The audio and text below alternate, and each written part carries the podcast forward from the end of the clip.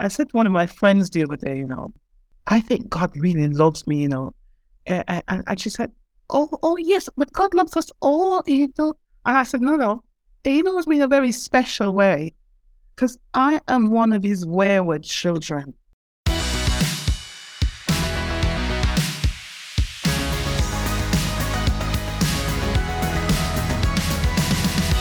The Profile with Premier Christianity Magazine. Hello, you're listening to Premier Christian Radio with me, Sam Hailes. You've joined us for The Profile. This show is brought to you by Premier Christianity Magazine, which is the magazine that I edit and contribute to. And each week here on The Profile, we like to sit down with a different Christian to find out something of their life story. And I'm really pleased to say that my guest on the show today is the Reverend Canon Eve Pitts. Canon Eve is well known as the Church of England's first black female vicar and also for her work as an activist. And earlier this month, Canon Eve was recognised at Birmingham Live's Pride of Birmingham Awards, where she received the Lifetime Achievement Award. Canon Eve Pitts, welcome to the show. Well, thank you. Thank you very much. It's great to have you. How are you feeling yeah. after this award? What was it like to receive it? It's interesting that I haven't had the time to really think about it, partly because I have a lot of emails and a lot of people saying hello, hello, hello, and congratulations. And I have, and that's punctuated by lots of funerals. So I have lots of funerals that I'm having to prepare people for the the service of their loved ones. So um, yeah, I, I it, it's when I think about it, it's quite overwhelming, really, um, because I can honestly say I've never done. I mean, I've received a lot of awards from uh, the black community, you know, the most influential black woman within the community, they say. And um, I've had an award from the Jamaican government some time ago. But I'd never sat down and thought, yeah, it would be lovely to get something for this, you know, to be recognized. I can actually say I don't think that way. So it was quite a surprise. I wouldn't have been surprised if somebody said, Oh, sorry, we got the wrong person.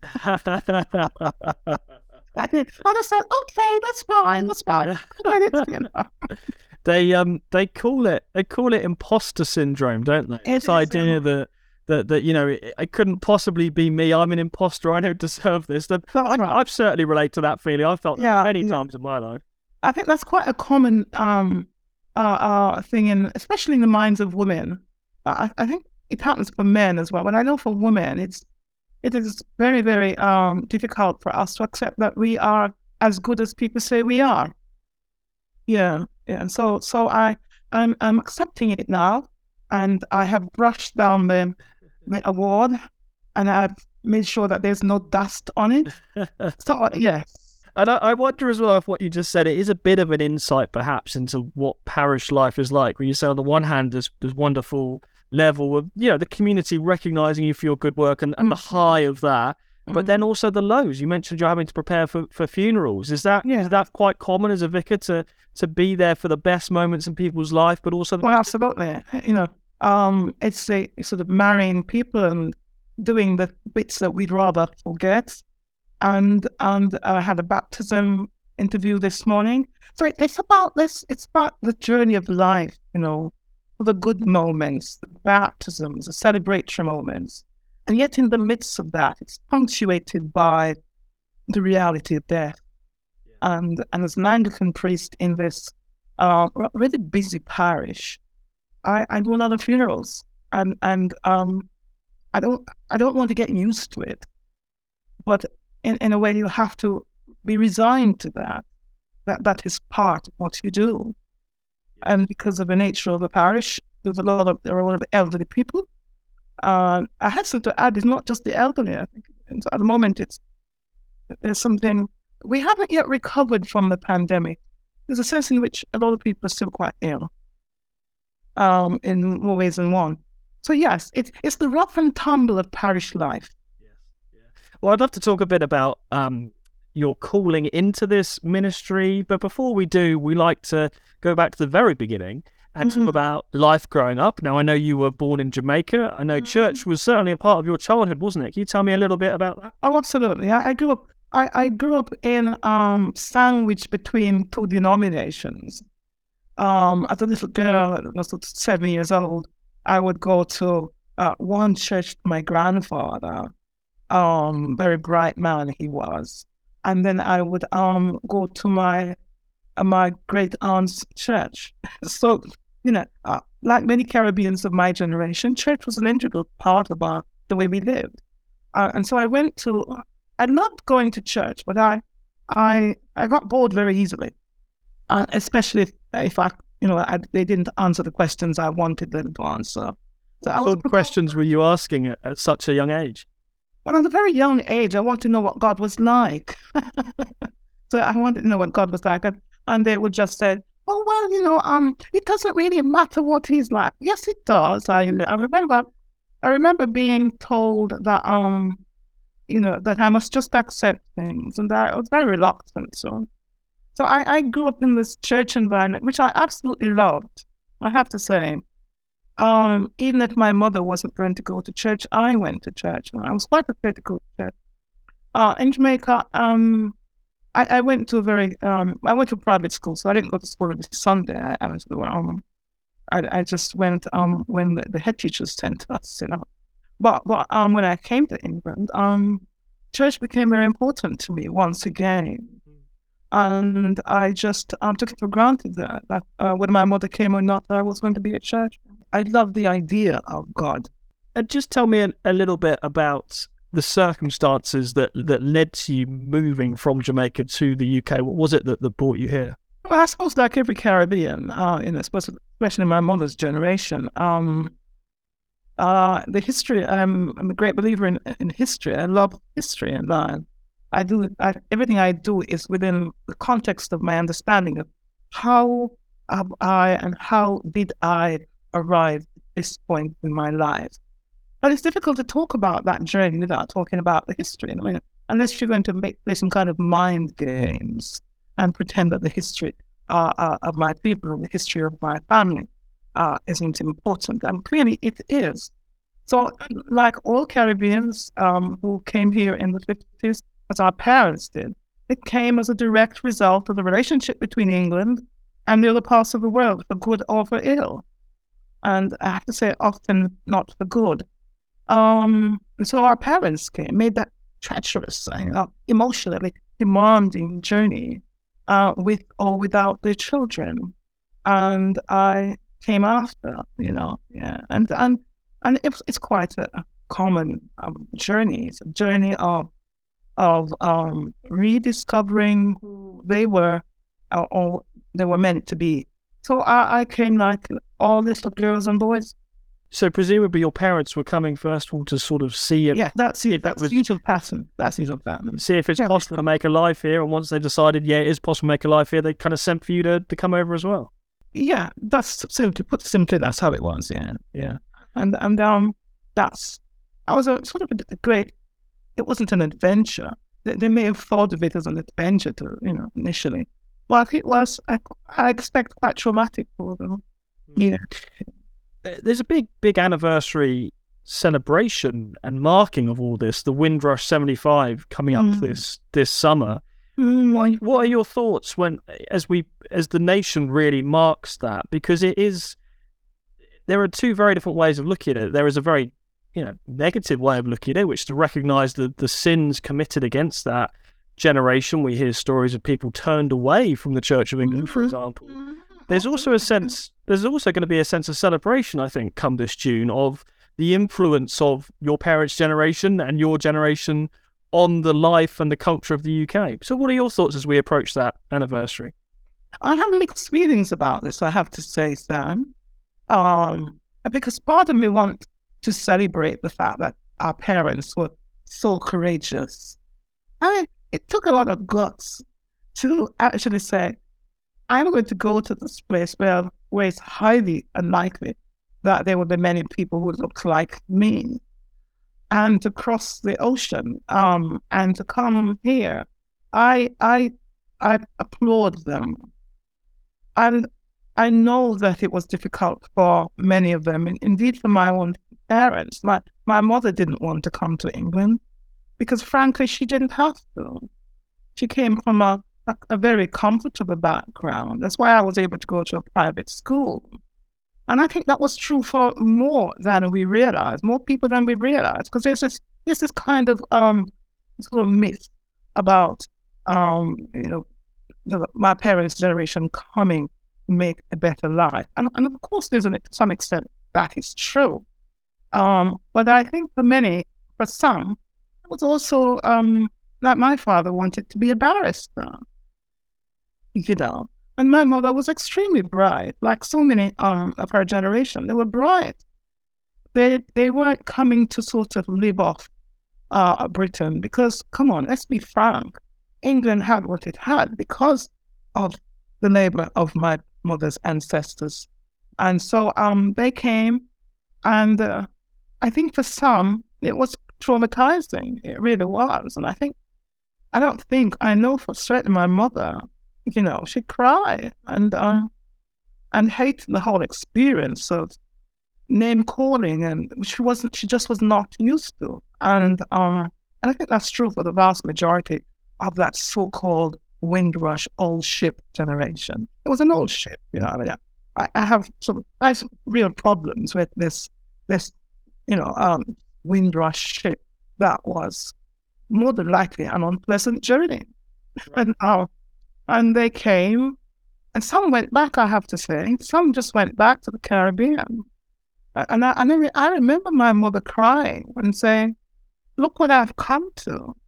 Look, look what's happened to me. If my father could see me now.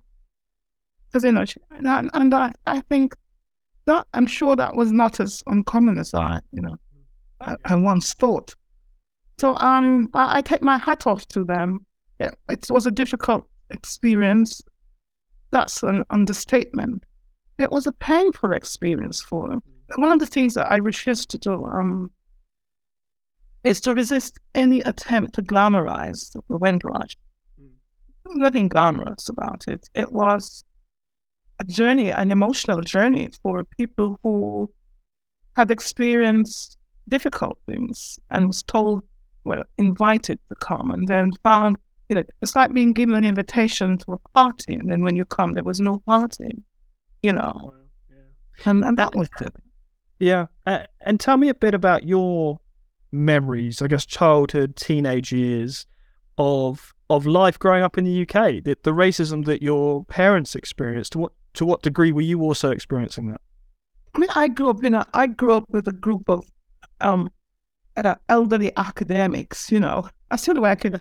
That's the only way I can. Um, I can. I can ex- express it. I mean, the, the people I lived with were, um, especially the men in the house, while all the women were cooking, by the way, and, and cleaning up, they were reading um, all the newspapers on a Sunday morning, you know, and they would. It, it's interesting. Uh, that sort of shaped my worldview of men.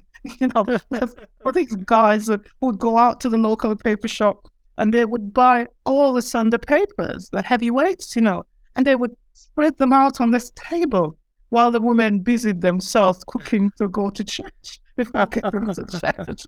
And these guys would just sit there and they would they, they would just read the paper from front to back, back to front. And then they would have these long debates about the politics there. It was an amazing shaping of my life, actually.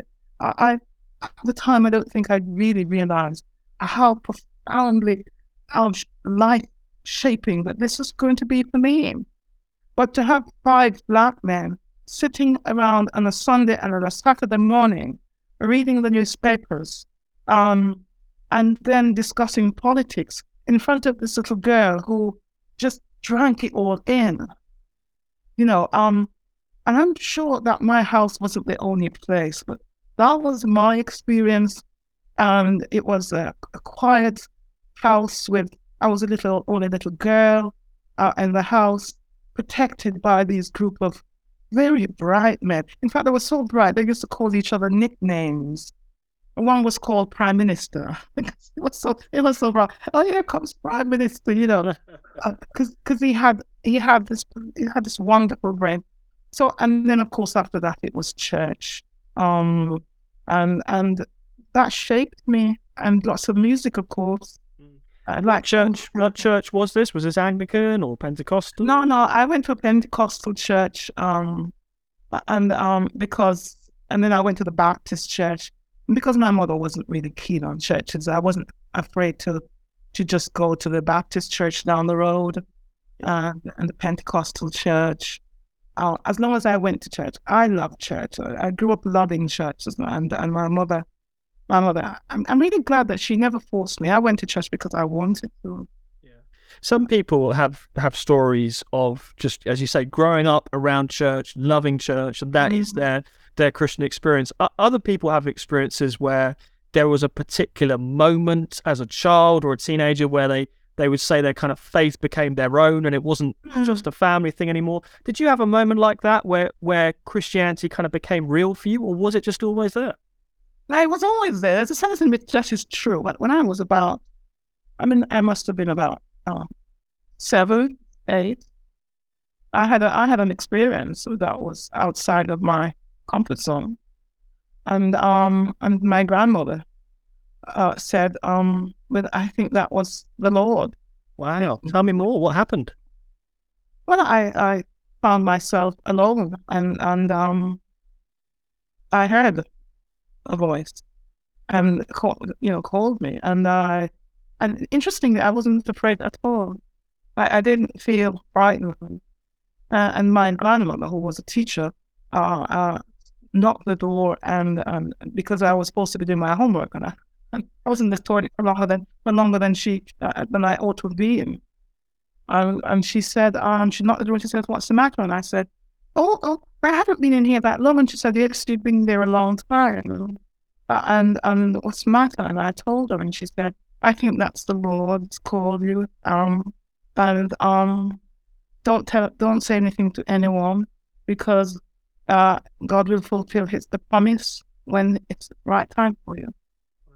And it, I, exactly as she said, it, it happened was this a kind of sense you had, or was this a, an a real sense, a real sense of the presence of the place lit up, and I couldn't understand where the light was coming from. Uh, I, it was a presence, a good, a good presence. I wasn't frightened. Nothing scared me. I just felt somebody was there with me, and and had made it very clear that I was supposed to be doing something. Uh, I I just stood there, and it seemed as if it was um just a split second. What my grandma told me it was much longer than that. Amazing. Oh, yeah. So as as life developed and you became an adult, I know you had a um, a career in the civil service, and then ultimately, mm. as you say, we ultimately called called into ministry. And that's amazing that that might have begun as early as aged eight. How did that call to ministry develop as an adult? What sort of things happened that led you towards ordination in the Church of England? And I think um, I, I became disillusioned with God um, from being a child of, of faith, uh, a child that grew up in a faithful home. I was disillusioned with um, the world as I saw it through my young, my youthful eyes. Because I was always asking questions. I was the kind of child who wanted to know why for everything. And my poor mother would say, "Oh, can't you just accept what can't you just accept what I say? And I said, but no, I need to know why. So I became very disillusioned with um, the whole concept, the whole idea of a God who knows me personally, who has some kind of personal interest in me. Um, despite the experience of as my childhood experience, there were some complex questions about the nature of God, about the God who is supposed to love all of us. And, and yet the world in which I found myself didn't seem that way. It seemed um, as if there were favorites, and um, and and that God was sort of um, totally oblivious to that, and and that kind of that that began to play on my mind and began to disturb me in such a way that I I, I refused to say anything at all to God. I struggled with faith because when I, when you're a child, you accept uh, the explanations that you're given. Uh, and, and and when I began to ask important questions, as I saw it, about God in a world of um, potential goodness, and yet there was so much that was bad around me. I refused to go to church for a while. Yeah, and um, and that was an important point, um, part of my, my journey, because I think it's okay to wrestle with God. I, I, I think it's okay to ask who this God is. And when you look at the, the, the culture and the experience of Black people, I, I, needed to know, I needed to understand um, how do I um, apply it the way I live to a God who seems distant. And so um, it, it was a battle. I, I call it my wilderness experience. Mm. And, and and and it was a wilderness experience. It was a time when I I, I felt totally abandoned by God. This this sense that God didn't care about the crucial questions that I asked about the nature of the world. And um, so I drifted. And, and, and I think, well, I think in a strange way, looking back on reflection, that was a good point. That was, it was a good, it was good that that happened, that I dared to ask. Um, because what I didn't want I never have wanted and never will want is that I cannot ask questions about the nature of God. Yeah. And and my mother was despairing about it. You know, can't you just accept no? so but but I did I did get this real sense, you see, that God didn't mind it wasn't God's problem at all. It was those around me. They had the problem with me daring, daring to say, uh, so where are you in this? It strikes me that sometimes sometimes the scriptures are more honest about this than the average Christian. I mean, after all, we've got entire entire psalms saying, God, where are you and why is yes, this going wrong? Why won't you rescue me? Yeah, yeah, yeah, yeah. Some something has has terrorized us into um, submitting and sort of refusing to allow any doubt at all. God is totally capable of looking after him or herself. And that has always been my, my position. I don't have to protect God from my my my rage when I yeah. when I th- throw something at him or her and just say, but this doesn't make any sense to me. Yeah. And and I still do that because uh, you know I'm always asking fresh questions about life, and of course there are moments of peace. So I don't always have a battle with God. It's not always a sort of you know a raging battle with God. I do have moments when um I, I, I said to, I said to one of my friends the other day, you know, um, I think God really loves me, you know, and, and, she said, oh, oh, yes, but God loves us all, you know. And I said, no, no. He loves me in a very special way because I am one of his wayward children. I dare to disobey him. Said, I'm so to, to, oh, she said, I always wonder how you manage to get away with the things you say to God. but I, and I really believe that, Sam. I believe that um, God, in his or her gentleness, sees my despair and understands that. And so I never feel I am disrespecting God. I am the child who challenges and say, I need to know why this is happening. And um, so I never felt that um, that God is going to do something terrible to me because I had um, one of my my spiritual tantrums, you know. Absolutely, it's good to it's good to ask questions, and we can, and I can relate to that in asking why. I think I think a lot of people can, and um, it's interesting. You had that that period of doubt, but as you say, it was good for you ultimately, and presumably you you came to a point where oh yeah where you felt like you you wanted to and you could go forward for ordinations. It sounds it sounds like your questioning it wasn't so much questioning whether God exists. It was oh, more, that was it was, yeah.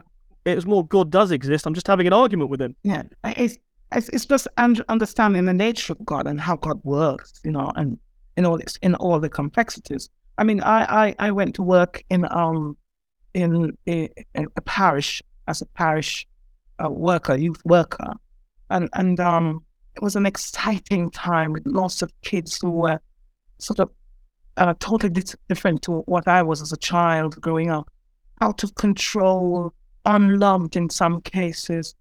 I was in my element at All Saints Church in Nottingham. I was just, um, I loved it. I loved being amongst among the children who, who nobody wanted to love, or it seemed as if no one loved. Black, white, Irish, English, Caribbean. I I worked at All Saints and just uh, knew that the church was for me.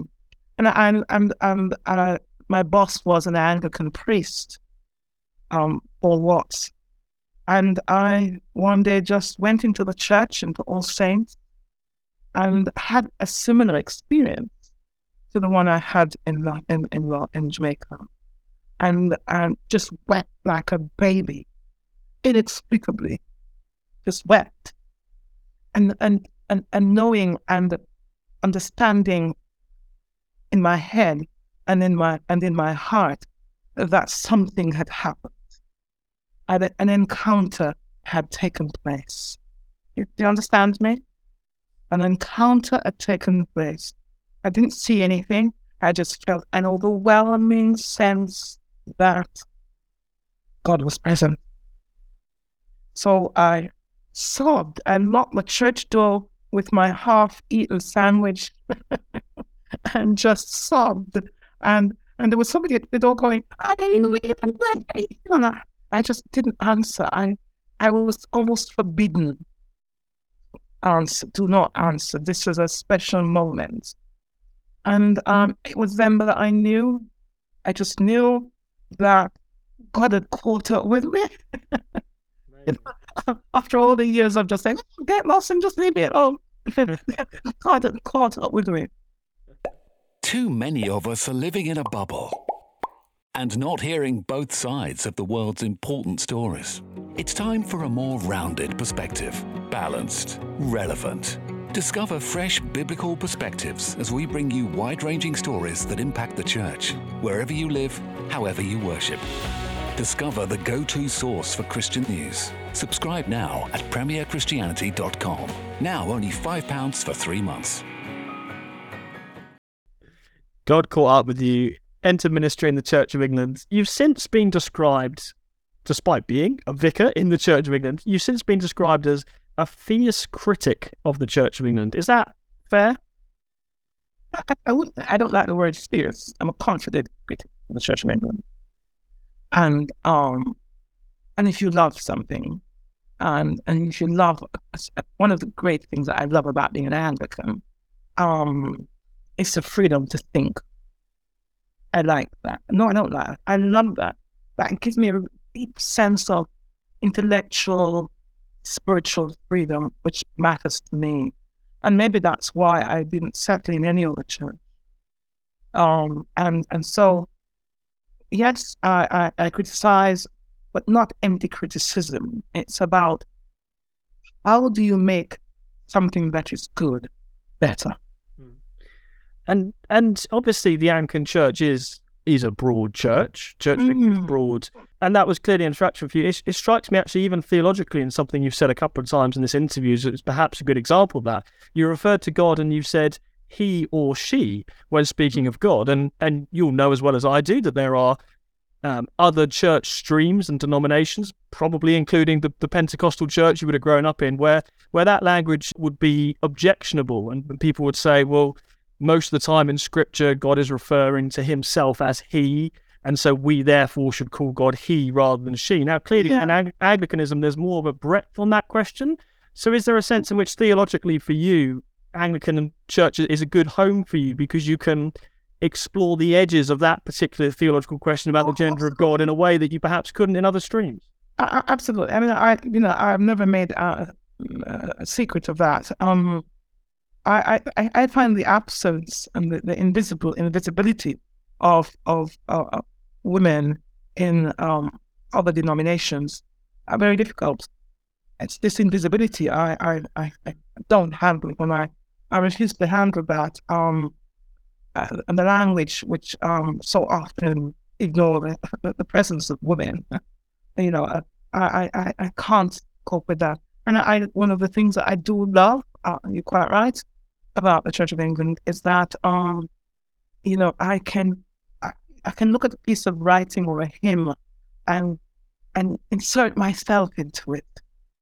And, and for so long as a child and as a young woman growing up, the, the writing and, and the, the, the hymns and the, the, the sermons excluded me and excluded women.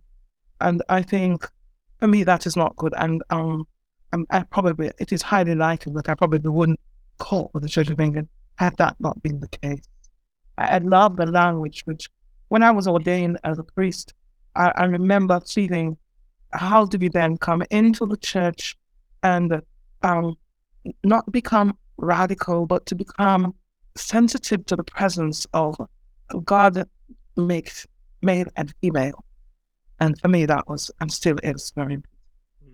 And you made history as the first black female vicar in the Church of England. What was your feeling on that question, both at the time and now? Because some might say, wonderful historic moment.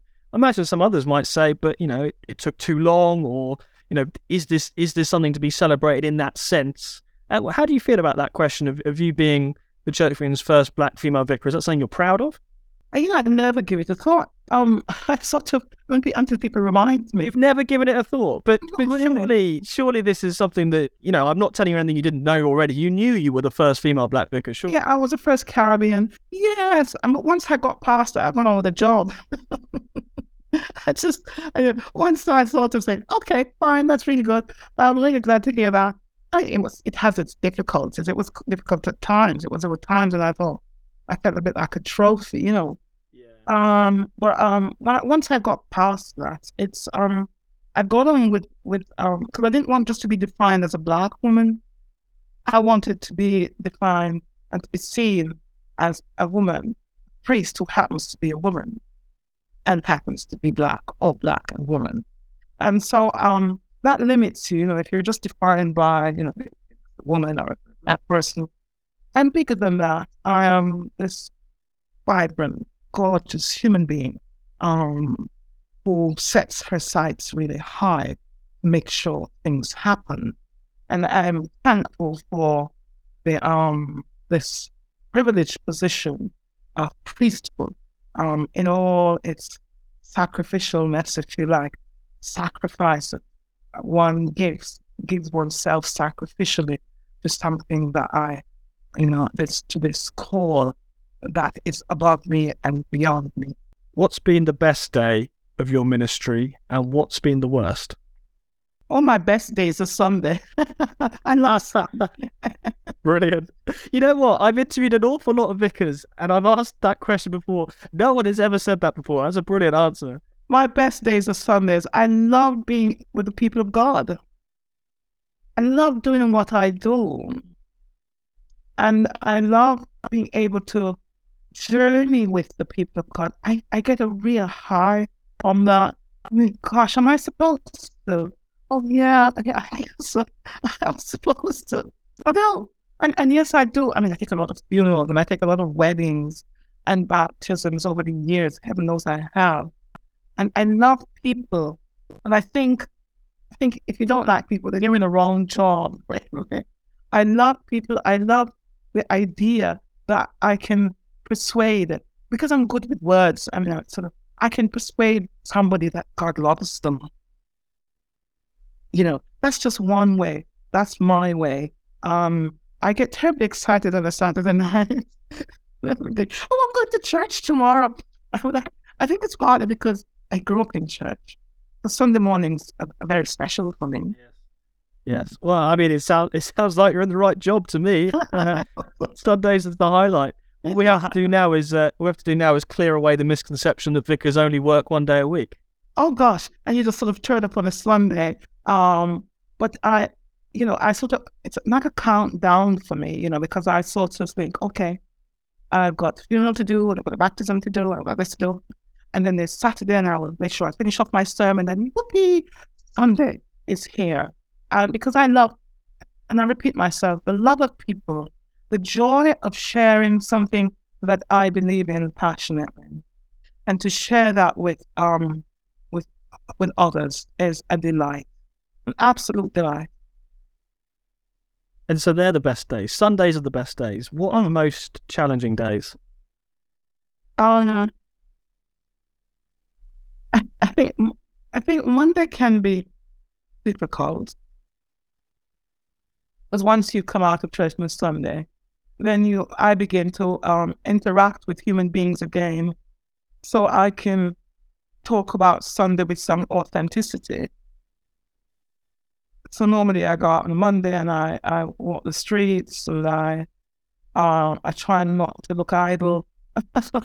you know, I, I walk and I talk to human beings so I can prepare myself. And I, I get most of my inspiration on the on the street or on the bus. Um, so I can Monday can be a flat day because I I suppose I get so worked up and excited about Sunday. That's what Monday can be a bit. Mm, yeah. There was um, there was one particularly, I suppose, difficult point in your ministry. I'd love to hear a bit more about, which was when your bishop asked you to resign, the Bishop of Birmingham at the time. Can you tell us a bit about what happened? Oh, well, it's, it's, I, that's, that's, something I don't talk about really. Uh, I shall talk about it one day. Probably, yeah. My understanding is it was it was a difficult time. You started to talk really about difficult issues around race, and presumably the Church of England wasn't wasn't ready to have that conversation. Wasn't ready, probably. Yeah, yeah, I, yeah. I think that's highly likely you have been outspoken in parts of the media about the Church of England and race specifically. Um, you've said that there's even, I guess, an apologetics issue where you said Christianity has been used in the past to put black people into new chains. You spoke about there was a brand of Christianity in history that was rooted in white supremacy on the, on plantations, for example. Now, in the and that's an that's an undeniable fact. You know, if you take out if you take out um, parts of the Bible so you can persuade people that they um, they were born to be slaves. Then you know that's serious editing, really, isn't it? Yes. So, and so uh, yeah, you have to acknowledge that you can't have a you really can't have an honest conversation unless you know one uh, you you look at that and say, well, yes, this is not made up. You know, I didn't, I haven't got an overactive imagination. This was a fact. And then you have to ask the reason, uh, you know, so how, what kind of mind games do you play with yourself um, in your head um, in order to do that so you can um, you can do what you like with a particular group of people. And, and I think that's a serious issue that I can't skip over. I have no desire to skip over it at all. Um, because it's not made up. It's not something I haven't got an overactive imagination um, that was a fact. And if it's true then that at one point in your ministry, the Church England wasn't willing to have that conversation and you know, it landed you in some personal difficulty, do you think mm-hmm. it's willing to have that conversation now? I think we're moving closer. Um, it's, it's, it's been a long time, but um, uh, we're getting there. Um, there's still more work to do, but um, credit where credit is due. Yeah, we are beginning to not just give empty words, um, there, you know, and but we it takes courage to face the, unkind things in our world and our lives. It takes a lot of courage to do that, and that's what we need in the church. And people, uh, black, white, of courage, if we are going to move the church forward uh, in a way that um, gives us hope for a better future. One example of this is the Church of England announcing very recently um, a 100 million pound compensation fund.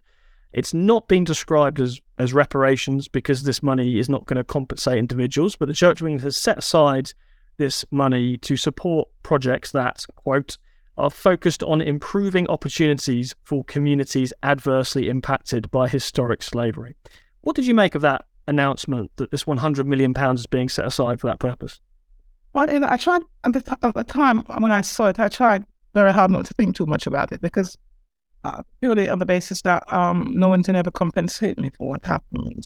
You know, the, the damage is still here for all to see. And for those of us who, who think deeply about these subjects, the damage is there, and no amount of money um, can deal with that. I, I, get really sort of worried about, you know, um, uh, when we start to talk about figures because it um, makes little sense to me. You said earlier that um, more needs to be done. What practically do you have in mind? If it's if discussing figures is perhaps not helpful, what would be helpful? What more does need to be done? Yeah, I always try to resist any attempt um, that is made consciously or otherwise to find the answer and the solution for racism. It is not, rather crudely, I suppose, it is not my problem. And I think my brothers, my white brothers and sisters, must find the answer there. We will work together, but I don't think, as a black woman, I have the answer. I just say if we don't find the answer, we're in serious trouble. So you're not, you don't take a view. No, um, I I try very hard not to give to anyone the solutions. Uh, there, there must be some solution. Uh, there must be a different way, another way that we live and can live together. Um, but um, it's not for me to say to my white brothers and sisters, this is the way. My white brothers and sisters must find the answers for themselves. And that takes um, uh, a certain level of uh, spiritual, political, moral um, maturity. And do you think that maturity exists in the current Church of England leadership? Well, since I'm not God, I'd like to be, but I'm not. so I, I, I don't know. I think we're moving in the right direction, but um, I, I don't know. Um, I leave that up to. I keep watch the space, you know.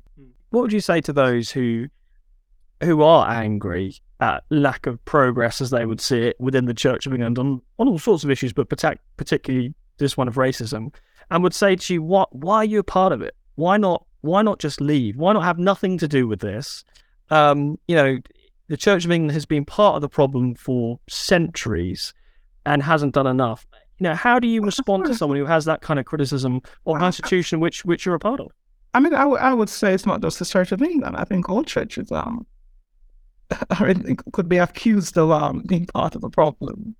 I, mean, I don't think it's I don't think it's just only the Church of England. Um, so I, I, I, you know, it's a choice that I've made, and the reasons have been largely good reasons, but you know, uh, reasons for theology, reasons for space to think, to journey with a group of people, um, that I could quite easily walk away from. But it's not been all bad in the Church of England. Um, you know, I as an as, a, as an Anglican, have enjoyed, despite the problems, being an Anglican priest. And there are those who say, "Oh, get out of the Church of England."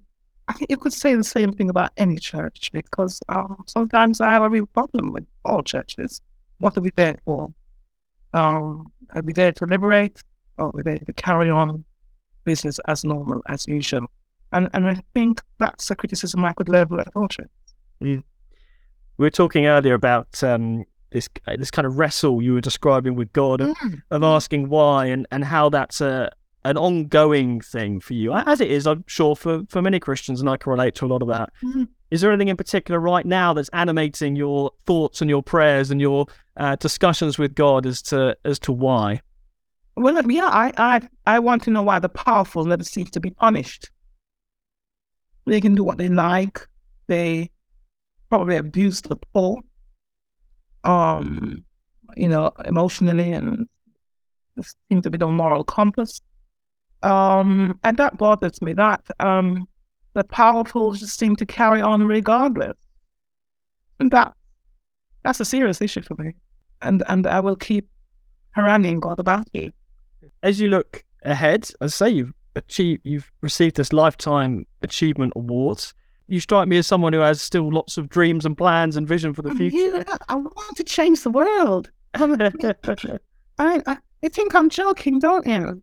I, I, I was, um, I, I, I, I want to be able to make a significant difference to the world, in the world. And I, I do not, I, I don't say that lightly. I really mean that. Um, I, I, I'm a risk. I'm a Christian. I'm a Christian who take risk. I'll take risk. I'm a risk taker. Um, for what I believe in passionately. I believe in goodness. Uh, I believe in love and the possibility that we can love, and it doesn't have to be. The world doesn't have to be a place where uh, we find it almost impossible to love and care. And that's not being pious and soft, softly, you know. I, I really believe strongly in mm-hmm. the humanity that has been bestowed upon us and that we can and must do better. And and I will dream that and I will eat and sleep that until God calls me home. And it's not yet, God. I'm not quite ready. yes, that's the problem with a with a phrase like lifetime achievement award. It makes it sound like it's all over, and it's far from over. It's far from over.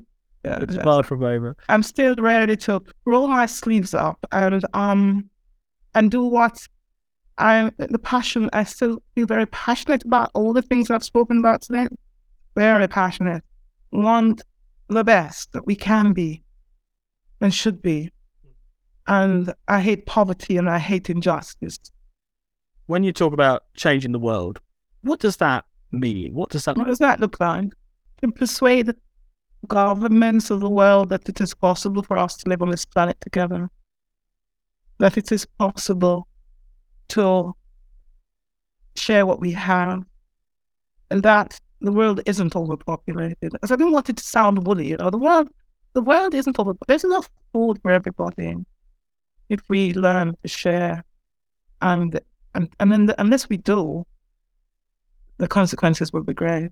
How do you connect that big vision with you want governments to change with day to day parish life? Because some might look at that and say these look like two wildly different things. But for you, they're they're, they're cohesive. It's it's the same. It's yes, local yeah. parish ministry, marrying people, burying people, and also changing the world and changing governments. How how do you link I two things? Each time I meet someone, whether it's in my capacity as a priest, baptizing and burying and marrying people, they encounter my humanity and I encounter theirs.